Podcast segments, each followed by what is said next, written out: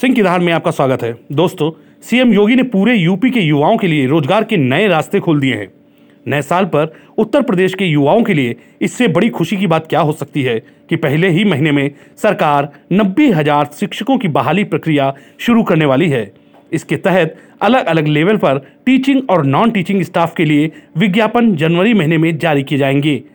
लेकिन हर साल से अलग शिक्षकों की बहाली इस बार अलग व्यवस्था में होगी। और इसकी वजह है सीएम योगी का छात्रों के हित में दिया गया सख्त निर्देश।